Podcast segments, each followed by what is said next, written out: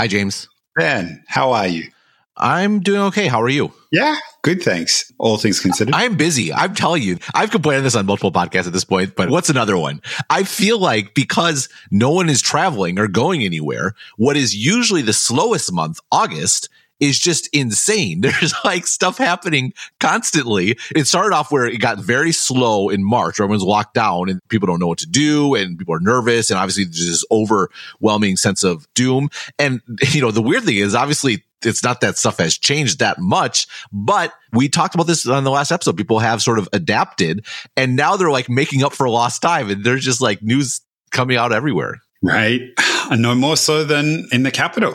That's right. So last Wednesday, the Antitrust Subcommittee of the Judiciary Committee in the House had a hearing with the four tech CEOs, Apple, Google, Facebook, and Amazon. Microsoft was notable by its absence, but it was clearly a focus on consumer tech. And the reason I say that this was clear is not just because Satya Nadella wasn't there, but it became pretty clear through the questioning that Tim Cook was only there because they kind of wanted to say that they got all of them because they were not prepared to ask him questions at all. It was clear that all of the work of the committee has been mostly focused on, I would say, first and foremost, Amazon. I thought they had the most detailed stuff there. They were pretty detailed about Google. They were somewhat detailed about Facebook, but you could see sort of the quality of questionings really starting to come down there. And then they didn't even know what the percentages were in the App Store. Like, it was kind of embarrassing. They would ask Cook a question and let him just talk because they didn't know what to ask next. Whereas everyone else, they're like interrupting because they had points they wanted to make, et cetera, et cetera. And I thought that difference in the quality of questioning per company was pretty striking. Yeah, it's interesting.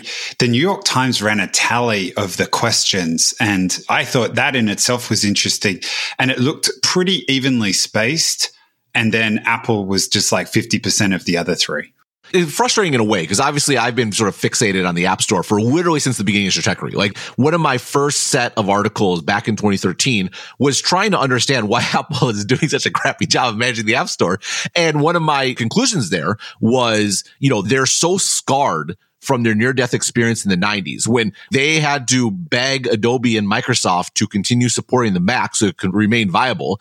And I wrote this back in 2013, that they would never allow themselves to be in that position again. And what's so interesting about that is the way that has manifested is that, again, this is just a long-running thing in Stratechery, is that they've really handicapped productivity apps in particular. It's hard to make money. You can't charge upgrades, which is a really important sort of business model, the way it's worked on other platforms like the internet, which Tim Cook pretends doesn't exist. You notice how his testimony, they jump straight from brick and mortar to the App Store. There's no intervening period there where you could buy stuff on the internet. It's funny because when you read his testimony, you don't notice until someone points out to you, it's like, oh my word, yeah, he just kind of skipped 15 years of distribution. So I didn't watch it all, but I did watch part of it. And the only thing that I can remember is someone was questioning him around he gets complete control of which apps. And he's like, oh, well, if they're native apps, that's true, except web apps. So I think his nod to the internet was like little buttons that you create in Safari. Which, by the way, are totally handicapped. Progressive web apps are totally handicapped on iOS, and it wipes away all their cookies and settings after a week. Anyhow, one of the interesting things about this is because Apple was held captive by productivity apps in the 90s, all of their sort of onerous App Store terms, in my estimation, have mostly affected would-be productivity apps. And you end up in a situation where you get no great and innovative apps on these platforms, in part because there's too much risk. Like, maybe you're going to build something and Apple's not going to approve it, or there's no business model. And it just doesn't make sense. To make a new sort of productivity app is the most difficult, in-depth app you have to sort of have to build from a physical APIs on the device sort of perspective. And what actually has come to dominate are all these network-based apps that are mostly API-driven. And what's interesting is because Apple is not a social company, iMessage notwithstanding, that they kind of weren't paying attention to that.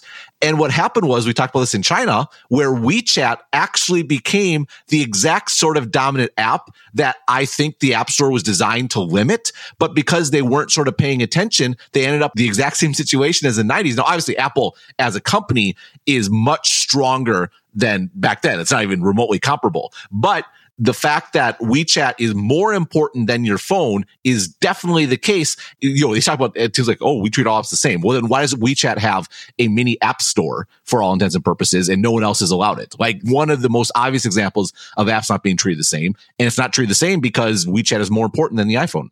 Yeah. We've touched on this in previous episodes, but it's like a really good point. I mean, just as you were saying that, productivity apps and like they're thinking about Microsoft and Adobe, and you think really like if Office isn't available on the iPhone, that's really going to be the thing that does it in. And it turns out to be one of those cases where your immune system overlearns the lesson and ends up fighting the last war, just like, I don't know. The other metaphor I love is like the French with the Maginot Line and the Germans, and they're fighting World War I, and then a whole bunch of panzer tanks just bash through the wall and you don't know what hit you. I was going to say generals fight the last war, but your immune system fights the last war is... Apropos? No, I like it for three reasons. Number one, I always like mixed metaphors. Number two, it works, right? Immune systems fight wars. And yes, to your point, number three, it's very timely given this current environment. So well done by you. Yeah, I appreciate that. Anyhow, it is frustrating because in some respects, the Apple questions are the easiest to ask. It's like, does Apple Music pay 30%? If yes, how do you account for that? Because you're all the same company. If no, why is it fair that Apple Music does not pay 30%, but Spotify does if they want to be on the platform? Cook can spin all he wants. Just the question itself is so blatantly unfair.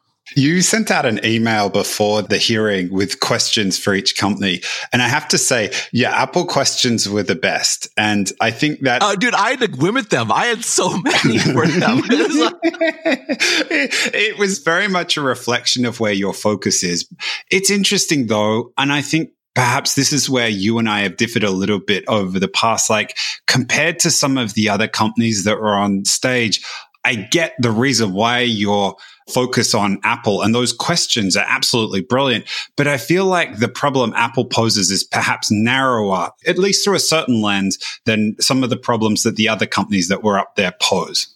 It's such a great observation. And I want to be super clear. The reason why I'm so much more focused, at least in these questions, and I agree with you that the Apple questions were the most pointed, gets at not because I think Apple is a bigger problem for democracy or a bigger problem for the world than these other companies. It's because the problems presented by Apple fall very neatly into the problems that antitrust is designed to address. And if you back up and you look at the arc of sort of Stratechery talk about antitrust, and it really started in 2015 when I wrote about aggregation theory. And I wrote an article that summer saying, look, this is like aggregators present a huge problem for antitrust because you're dealing with consumers choosing something that you don't want them to choose. And how do you control that? And I sort of refined that in 2016 article to antitrust and aggregation. And I bring this up because this is my frustration with the antitrust debate broadly is there's a tussle about antitrust. When we get into that, like between the quote unquote Chicago school, the New Brandeis school, and the Harvard school, et cetera, and what does antitrust mean? And my concern, and you think about what is the sort of core animating principle of Stratechery? What's the key insight? And I've talked about going back to business school, right? When I would strategy 101 and getting all those things, no internet companies. I'm like, how can you teach a strategy course where not a single company in this course has zero marginal cost goods? Because that's the issue. That's what makes everything about technology different is when you're dealing with zero marginal cost goods. Yes, the old equations work, but once you put zero in the equation, everything just becomes very messed up and weird, right? And antitrust, I think, is a leading example here. And so one of the drums I've been beating on, and these aren't popular articles, right? People want to hear about products and Apple and Amazon and sort of that to get into like the finer points of regulation. Like I think I wrote this piece, last December, a framework for thinking about regulation, not a popular article. Like I linked to it a lot because I think it's important. But the reason I keep pushing on it is it's not to like toot my own horn that, about aggregation theory, you should read this. I actually think it really matters. It really matters. The structure of a value chain really matters if you want to think about how to regulate these companies and how to think about their effects on competition, on democracy, on all those sorts of things. And this is such a great example. Apple has an app store where they control access. You either on it or you're not. It's super duper clear where the potential abuse is. It's also super clear what the benefit is. Platforms are amazing things. They are one of the best things that technology has sort of come up with is because it creates new businesses to a much greater extent than aggregators are, right? Aggregators are sort of like harvesting everyone's work and being a funnel to it and yes, Google is very useful. It's probably the most useful tech product ever. But the thing about platforms, like whether it be Windows, whether it be the App Store, is without them, the products on top of them could not exist. But it's precisely the high value that they provide that means the potential abuse is so great. But that potential abuse is very understandable and correctable. And so that's why it's easy to write about Apple and the App Store, because it's very clear what they're doing that is wrong. And it's actually very easy to fix from a regulatory perspective. It's almost like this is the one where the pattern most fits the existing equation, whereas the others, perhaps, there are more zeros in the equation that make it more difficult to understand. And whereas Apple might fit more neatly within the existing rules, like talking about the others requires an examination of whether we need to change the rules or what the right rules are going forward. That's exactly it. That's exactly it. And so if you go in front of an antitrust committee, it's like, well, yeah, I can come up with lots of antitrust questions about Apple. You get into something like, we'll just take Google, right? Google, which seems to be the most straightforward case, and Google will say, and it drives everyone up the wall, you know, the competition is only a click away. And what is so frustrating from a regulatory perspective is that that's true. You really can go to another search engine. You can type Yelp.com in your browser. Now, Yelp feels very aggrieved because they used to get a lot of traffic from Google and then they got less. But you're starting to get into the era of like a sense of entitlement that Google ought to give them traffic when shouldn't their job be to win customer affection so that customers go to Yelp directly? There is nothing that Google does that prevents users from typing Yelp.com into their browser or downloading the Yelp.com app. Whereas Apple, if they say you're not in the App Store, you're not in the App Store. So there's no recourse.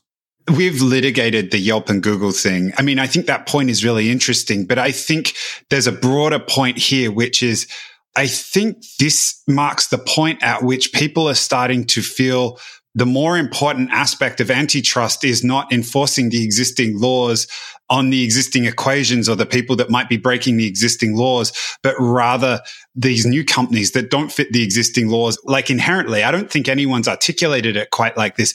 Maybe what this was as much about was like, okay, I think it's time to update the laws. Right, which I actually think fits with the sort of Google Yelp discussion, I think more cleanly, right? Because you've seen this in Europe where you can look at it like, well, just look at the share of searches and Google has a dominant share. So they're a monopoly, right? That's fine. There is obviously a logic to that. And certainly Google has done very anti-competitive things, particularly like 10 years ago when they were actually like scraping like Yelp and TripAdvisor content. I mean, that's the thing, right? Well, no, it's just totally egregious. And it's ridiculous that they didn't get any sort of punishment for that.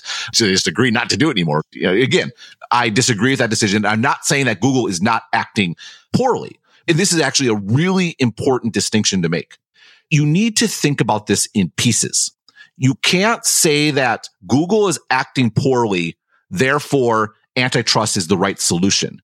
Because what you did is you conflated two completely different issues. And you've seen this in Europe, where there was this classic example where Europe, they had the Google Shopping case, where I thought it was, of all the antitrust decisions that Europe's had about Google, I thought this was by far the most problematic. Because in this case, they were arguing on behalf of price comparison sites.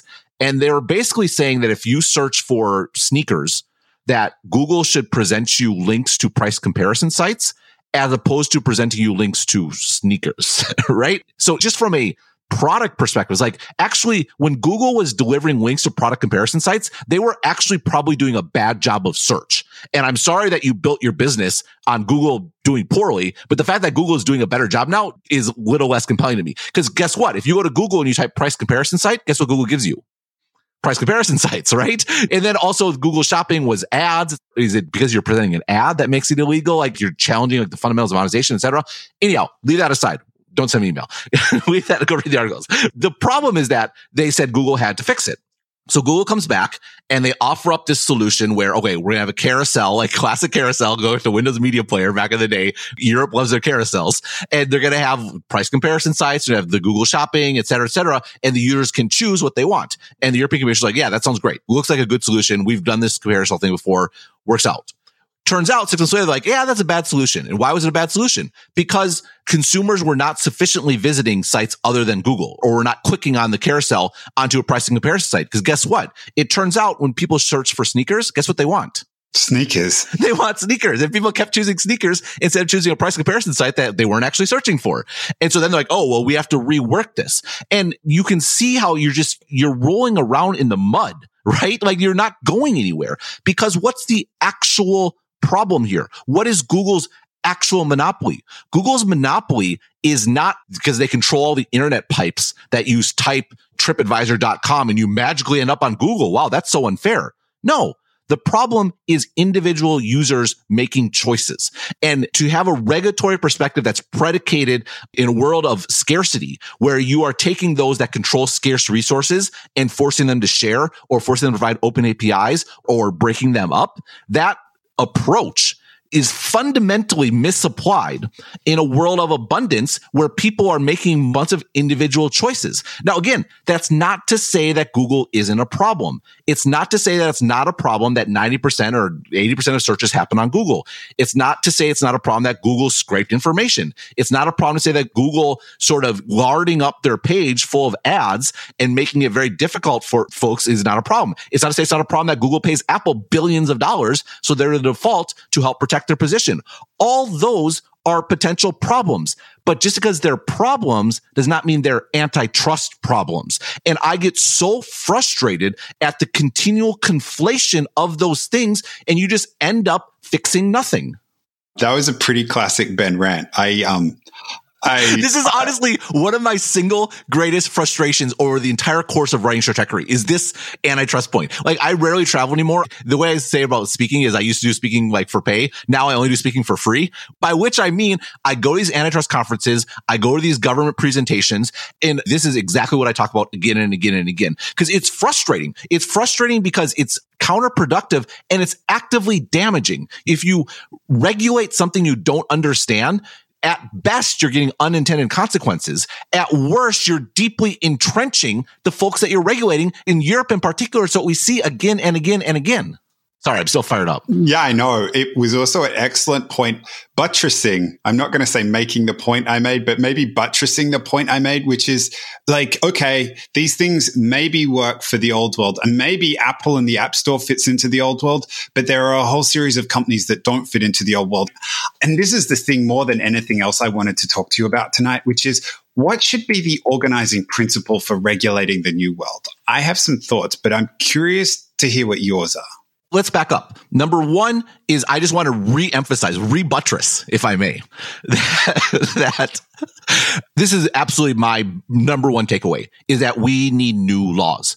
You see folks trying to convince the FTC or the judiciary, go through attorneys general. And the problem is that I feel like people look at how difficult it is to pass meaningful legislation in the U.S. And they say, it's a shortcut, right? And it's like, yeah, regulation isn't easy or going through the courts isn't easy, but it's easier than this. And you can kind of understand why they did that because in some respects, the sort of Chicago school of antitrust managed to create new antitrust law via the courts without it ever sort of being legislated in Congress. I mean, the U.S. definitely approaches antitrust differently than they did 50 years ago. Like, there's no question about that, but there was no new law passed. So you can see the temptation, oh, let's do that, but in the opposite direction. And I think there's a categorization problem, which is the Chicago school was clearly addressing antitrust. It was just a different approach to antitrust. It used to be that antitrust approaches were sort of structural. You looked at, is there competition in the market, et cetera, et cetera. But the problem is they weren't very rigorous and they weren't very theoretical. So you would have sort of broad statements about vertical integration and sorts of things that if you actually thought through the economics, didn't make sense. So you would have situations like, oh, if you own one part of the value chain and then you vertically integrate to another part of the value chain, you can jack up prices on both parts of the value chain. I mean, we're getting into the sort of the weeds of pricing theory, but the monopoly maximizing price is the price for the entire value chain. So it makes no sense to say you will jack up prices in two parts of the value chain because you're going to come off of the monopoly profit maximizing price, right? So if you own the whole value chain, the price that matters is the value chain as a whole. So it makes no sense to say that owning multiple parts and jacking up the prices on both of those parts is going to happen because you just sell fewer things, right? And so I think that was one of the core sort of insights of the Chicago school. It's obviously right. If you think about how a company would think about pricing, right? So let's say you're building a widget and the widget has three parts, A, B, and C. You don't say, okay, I have a monopoly on part A, So I'm going to jack up the price on part A. Oh, it all makes sense, right? You say, oh, I'm going to jack up the price part A to the maximizing price so the most people will buy it. I can make the maximum profit, et cetera, et cetera. If you then acquire part B, the way it used to be thought about is that, oh, I'm going to jack up the price of part B and get the maximizing price. The problem is if you jack up the price of part B, you're going to sell fewer parts A because the widget as a whole is becoming more expensive. So the problem is the sort of theory was too focused on components and didn't think enough about the widget as a whole. Whereas a monopoly, to maximize their price, they're going to balance the prices of A and B such that the widget as a whole sells more. And so a big focus of the Chicago school was particularly attacking this question of vertical integration, which used to be a big no-no, and being like, okay, the thinking about this doesn't make any economic sense. Now, over time, they sort of attacked more and more pieces of this. And I think just broadly speaking, it was much more of an economic focus, and it was based on price theory. And price theory has sort of been known as sort of the consumer welfare standard, but the consumer welfare standard is really price, which means that generally speaking, price is taken as an indicator of, you know, questions of monopoly and antitrust. And so the New Brandeis school, the sort of new school that's coming along, is saying, look, we've gotten too focused on an outcome, that outcome being price or consumer welfare, and we've lost sight of structural concerns. I'm not a member of the New Brandeis School. I'm very sympathetic to a lot of their views, particularly in a world of aggregators that cost $0. But I don't think anyone's saying we need to go to a world where we ignore economic theory, but sort of restructure what sort of the goals are. I mean, Europe is much more competition as a goal in and of itself, but the classic New Brandeis School is that we have to think about competition not just in terms of price and consumer welfare, but also its impact on sort of the political system sort of broadly, and sort of a much more broad-based view. And this is exactly the point that I wanted to get to with you on this, which is there's research, and we touched on this many, many episodes ago. It was research done by a professor by the name of David Moss at Harvard. He's also an economist. And he basically went back and looked at the history of political debate inside of Congress over the last 100, 120 years. And he found the most fascinating thing, that the nature of the debate, the primacy, almost the principle stack, if you will, of what people focused on in the debate changed. And it used to be that in the early 20th century, through the 1920s, up until around the 1930s, the primary focus in these debates was what's good for democracy. And I have a suspicion that something between the Depression and World War II, and at least that's what the timing points to, the nature of the debate started to change. Now, it wasn't that they didn't pay attention to economics and pricing and so on beforehand, but the primacy switched from what was good to democracy to what was good for economics. And the nature of it started to shift. It started to shift from kind of what you described, the Brandeis School kind of focusing on the more broader structural things, to much more economic, econometric theory, figuring out what was going to get the economic maximum. And again, I can kind of understand this. This research was interesting to me for a couple of reasons. One is you look at the difference in the way that Congress approached regulating radio in the 1920s versus regulating television in the 1960s, and now regulating it again. The chairman of the Antitrust Committee mentioned impact of democracy, but it felt like that a lot of the questioning, with a few exceptions, a lot of the questioning that the tech execs were subject to was much more economic primacy focused as opposed to democracy focused. And given the importance that these companies have to the fabric of society, I kind of wish that that had been flipped back to where it was. And part of the reason I feel like it's almost like a nested version of the Clay Christensen point, which is disruption occurs when companies focus on economics first as opposed to the purpose of the business, and it causes them to go up market. They sow the seeds of their own disruption by focusing on economics. And the other point that was best illustrated by, I feel like, Steve Jobs, and he talked about this in contrast with Scully, it's like, don't focus on the economics. Focus on doing great products, and the economics kind of take care of themselves. And I feel like there's a nested version of this when it comes to democracy, and it needs to be economics serving democracy. And it feels like the nature of the questioning flipped.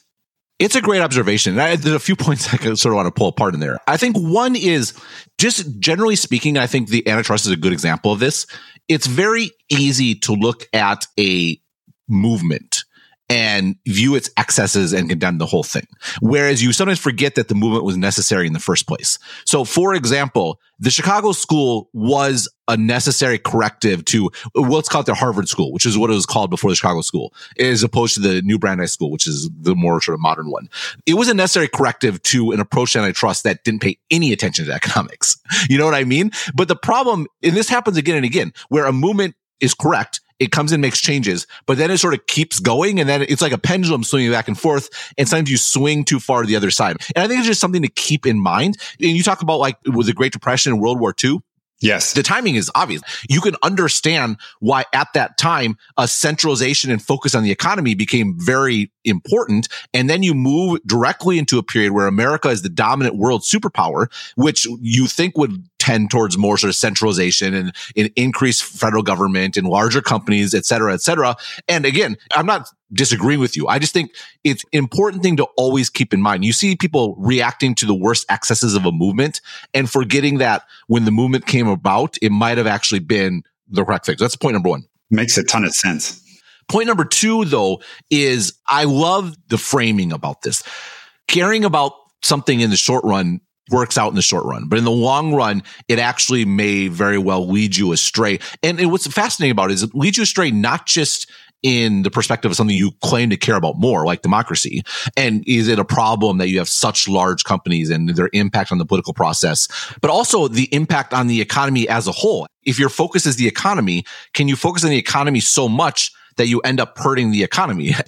I think when it comes to something like innovation, that's a very obvious problem, because innovation, you think about disruption, the whole idea is companies that are incapable. This is the thing about disruption. My big sort of disagreement with Professor Christensen in many respects was that his diagnosis was so brilliant, but the problem is that in true disruption, there's like nothing you can do.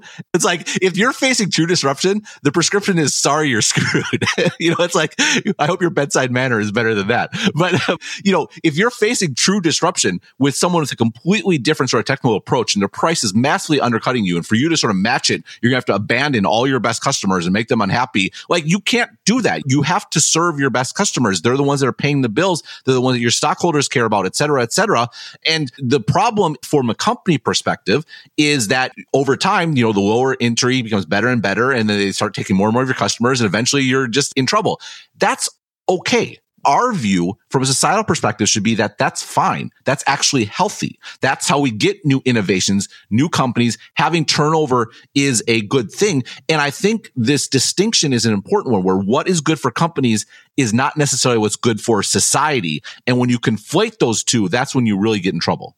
It was so interesting, because one of the things I really appreciated about your weekly article was kind of drawing a distinction between recognizing that the chairman, who's a Democrat, Cicilline, I think is how you pronounce the name. He did mention the democracy point, though he probably anchored a little bit more heavily on the economic point. But when you look at the line of questioning from the Democrats, it was very much anchored in terms of economics. Actually, what was interesting was comparing it to the Republican line of questioning. And to be fair, the line of questioning that they had around democracy was narrow, which is, and it's an important one, but it narrow was more, and conspirational. Yes, a little. But it was like, why are you censoring us? Now, that is a really good question, and that does speak to democracy. But that's not the same question as, or it doesn't lead to the same questions, or it doesn't even lead necessarily to the same hearing that we have. If you start with the question, what is actually best for democracy when we think about these tech platforms?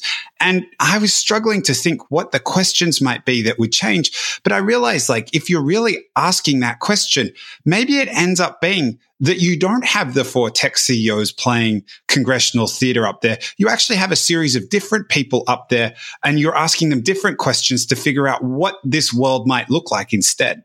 You know, to be fair, they've had multiple hearings, so everyone pays attention to this one. I think a way to think about the Republican questioning versus the Democratic questioning, and the high credit to representatives, and there were some good questions on the Republican side too, particularly around the interplay between privacy and competition, which I think is such a critical point that is easily forgotten about. But by and large, Democrats had a lot of really good questions. There was a series of questions about the Google ad market that was just so well done, because it's a hard thing to understand, and to get that in 5 minutes was really, really impressive. That was just one of many good examples. But the difference that you're sort of feeling around is, yeah, the Republican question seems sort of, they're so focused on this narrow point, and conservatives do very well on social media by and large. Like, is this really something that you need to be focused on?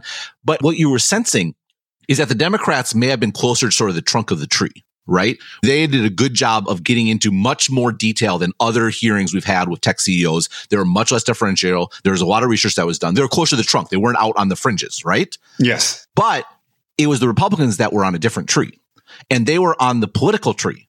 That was the point I was trying to make. Like, yes, the Republicans may have been further from the trunk. That's sort of the point you were just making, right? They weren't getting into the crux of the problem, but they were in a different problem space. The point is, if these companies are so large and so dominant, then that means they can control political speech. Like, that's the distillation of the Republican point. And say what you want about the specifics of their questioning, they were in a different place than the Democrats, and actually probably closer to the space that you are concerned about. Yeah, I would agree with that characterization.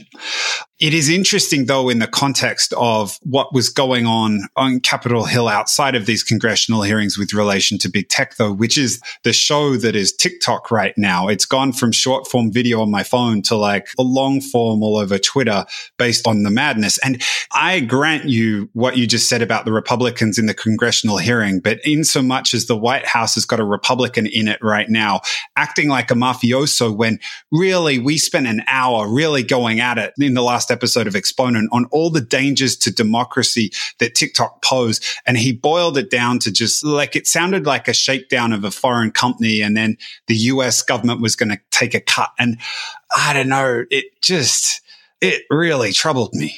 Oh, for sure. I mean, I'm going to have a little beef with you right now. No, please. I made a broad-based sort of philosophical point, and you tried to paint me with Trump. Like, oh, I sorry. No, I know you didn't mean it, but I actually welcome it because I think it's an important distinction to draw. So there's a few things to say here. Number one, the fact that I'm saying the Republicans are on the political tree and the Democrats are on the economic tree does not mean there was purposeful thinking, right? I think like there's a thought that this is something that the Republican base cares about. They're going to focus on it.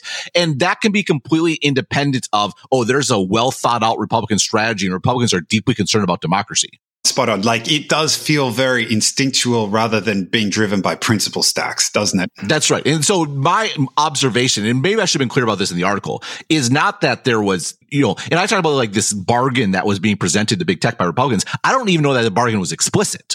And in some respects, it's natural that the Republicans are going to be more favorable towards big business. That's traditionally what they've been.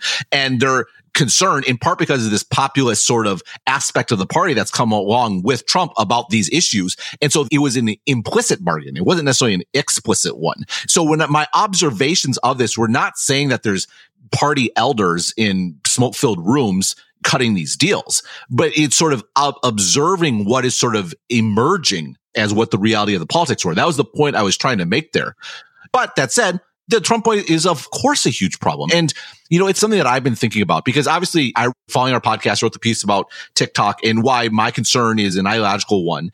And the whole point of why I was glad we had that podcast is it's a tough question, right? And it really comes down to being a principle stack argument, yes, which is, in my estimation, the concerns about Chinese potential control of this algorithm and being able to control what people see and consume without them being even aware of it, outweighs the clear problems of depriving a company of its economic liberty and basically taking away something that they built. Like, ByteDance made TikTok what it is. It's a brilliant product. Their algorithms really are the best in the world by far. And they deserve any sort of like in a vacuum to gain all of the return that's going to come from that. They are getting a raw deal. It's not fair that is getting taken away from them. And it's a bad look for the U.S. and it's bad for U.S. companies because the U.S. sets the precedent of doing this to TikTok. What happens to Facebook in other countries? It's hilarious looking at people at Twitter saying, oh, Facebook must be so happy right now. No way. Facebook's scared to death.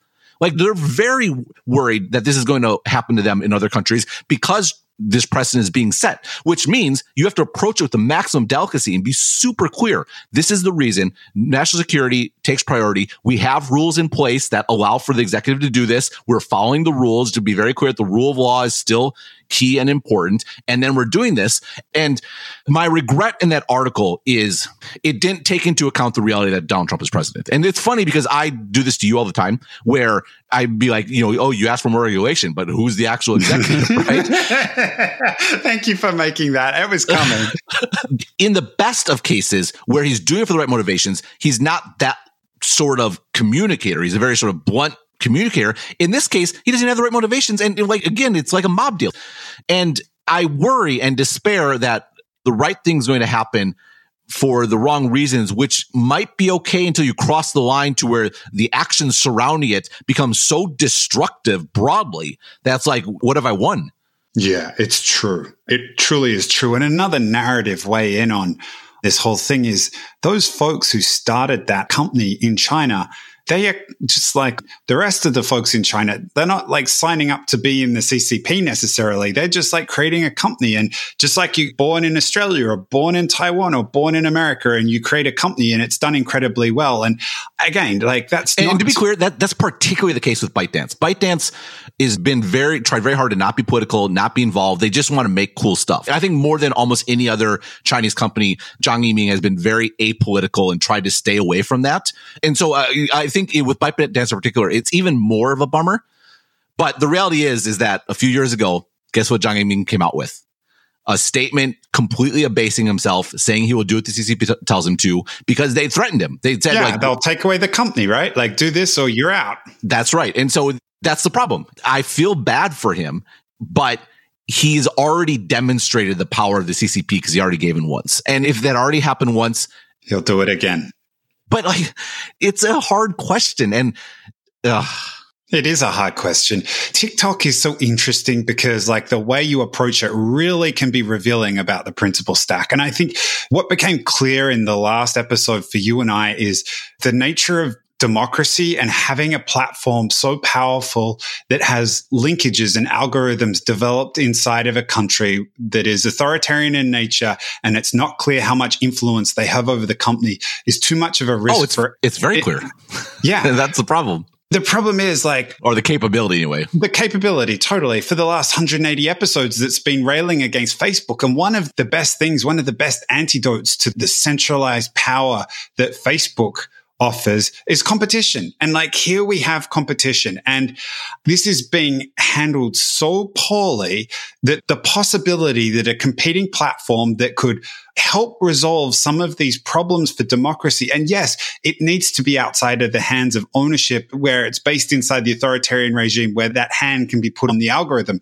But at the same time, if you could create that without that risk, what TikTok represents is friggin' amazing. And it's something that like, 3 years ago when we started talking about Facebook, maybe longer, I didn't think that there was a possibility that an entertainment application or whatever you want to call it would emerge that would actually have Instagram and Facebook truly threatened. And yet here it is. And yes, that democracy principle stack is really important, but there's an economic one not far behind. It might not even be economic. It's also democracy. Like having competition between these giants is good for democracy. We've just handled it so poorly that we're losing that opportunity. Can I make an observation? Yes. You just noted that 2 years ago, you couldn't have imagined an app like this coming along to compete. Totally.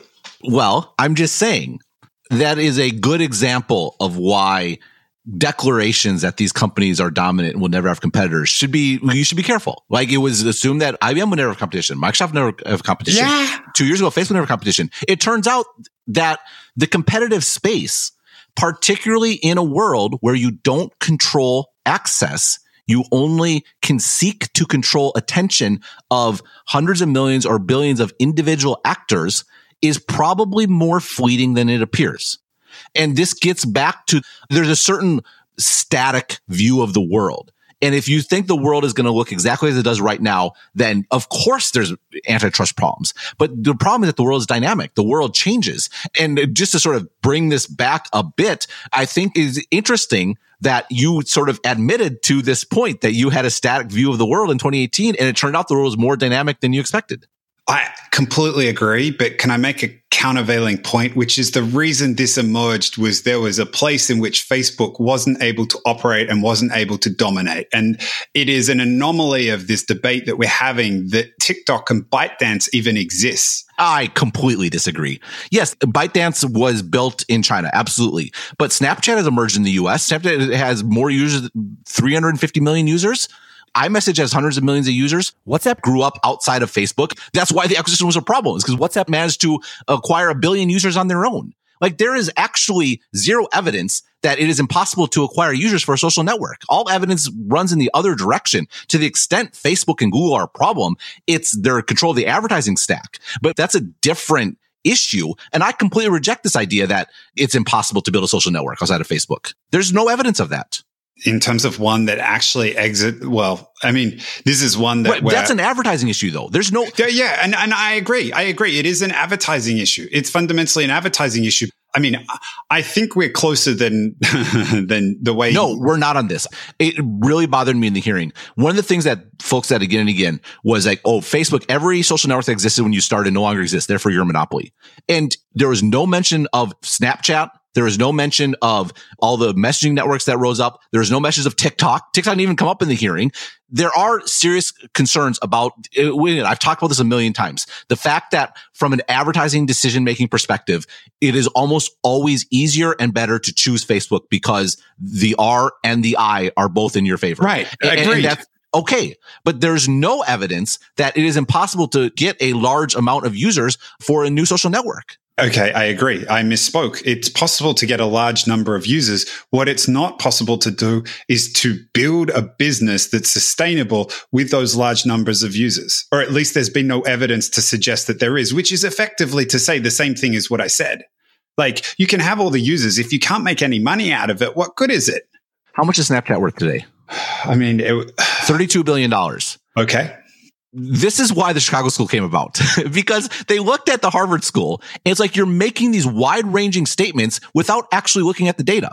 And again, I'm happy to get into the ins and outs of advertising, but to say that the only reason that TikTok emerged is because China had the Great Firewall, I just don't think matches reality. And I mean, that's fine. We can agree to disagree, but I pretty strongly disagree on this point. Yeah. I mean, how much money did TikTok have to spend on user acquisition inside of foreign countries that they wouldn't have not have had the money to do did they not have the business inside of China in the first place? Oh, please. You think that venture capitalists wouldn't have funded that?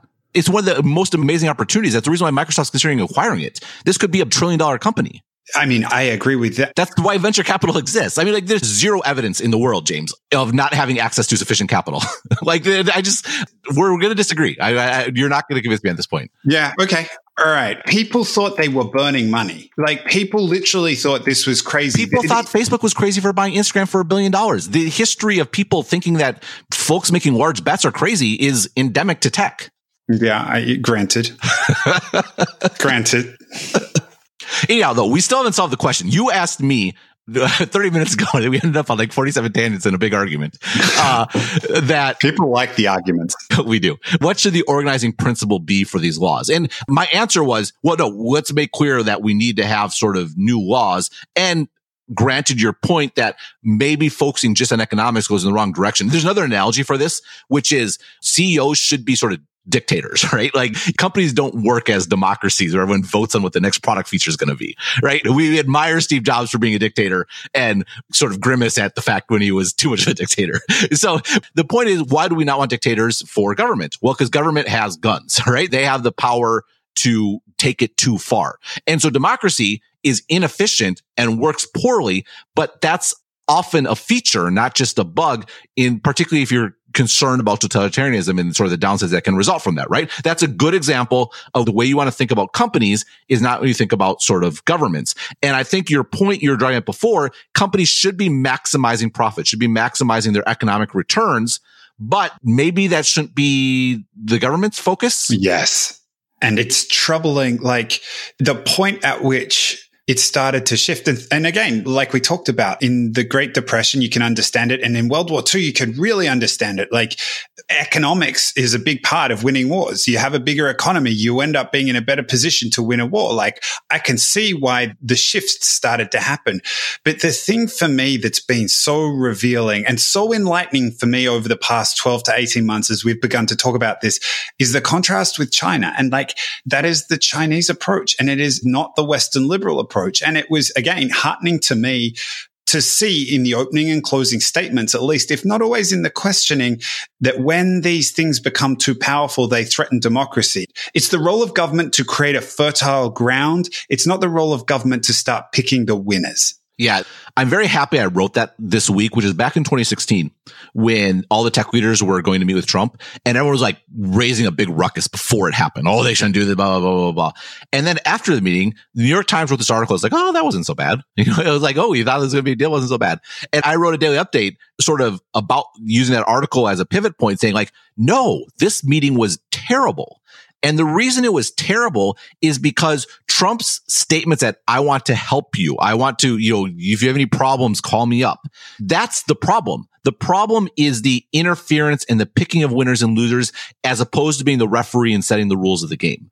So just from a very basic standpoint, that's sort of principle number one is the government shouldn't be involved directly. But I think principle number two that you're driving at gets to this idea of why do we want CEOs to be dictators but not presidents? And if you want to put it in economic terms, we have a need for innovation. We have a need for the creation of new ideas, new products, new markets.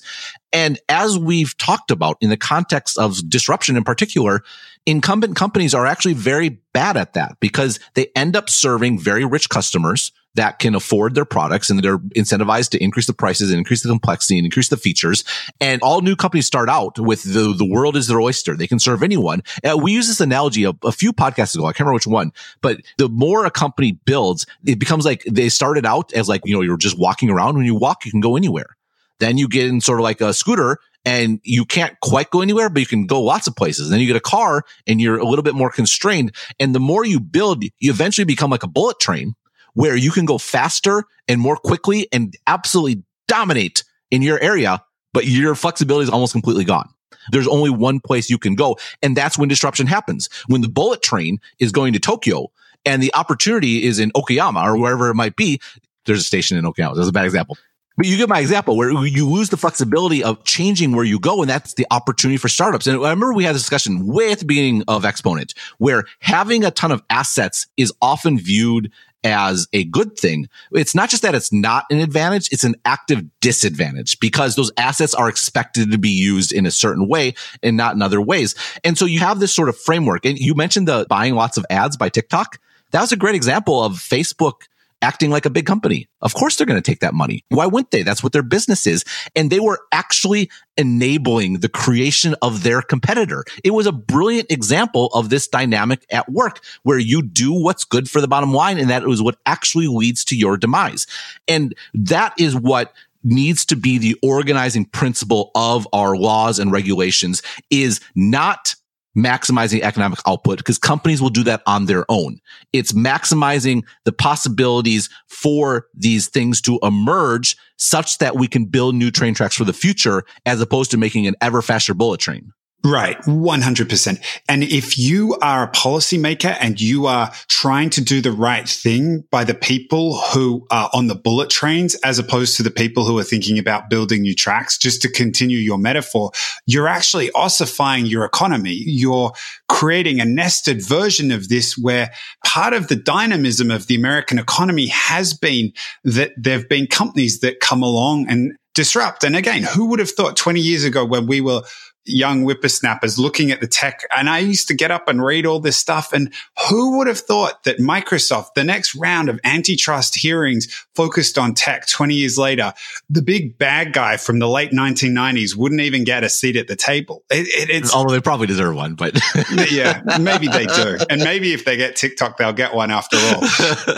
But like the point is, you're kind of spreading this problem throughout the economy. You want people attacking those guys. You don't want to be out there trying to prop them up and do deals to make them eat. They've got plenty of resources. They don't need the help.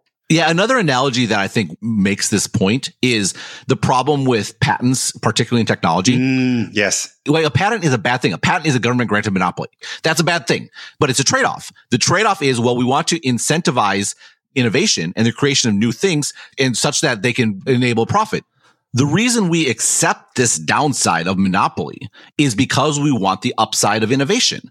Well, in technology, there's so much return and gain to being first because network effects kick in, you get developers on your platform, et cetera, et cetera. We don't need to put fuel on the fire. There is massive return from innovating technology, and layering on patents on top of that is just, it misses the point. And it's the exact same thing. That's what you're driving at here. Companies are plenty incentivized to maximize their economic returns. They are very good at it. The bullet train operator is very good at building bullet trains. He's spending billions of dollars on research and development to build faster bullet trains. What we need to be concerned about is the folks that are trying to go in a different direction. Right.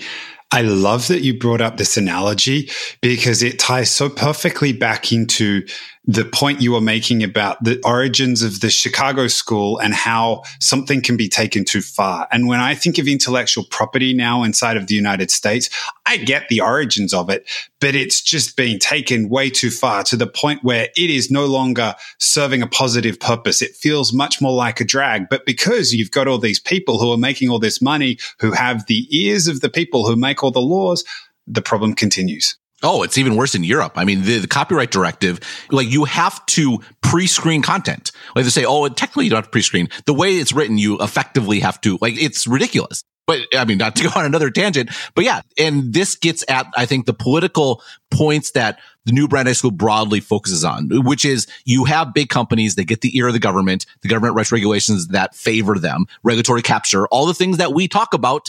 It's true. It's a good point. You end up choking out new things, choking out new growth.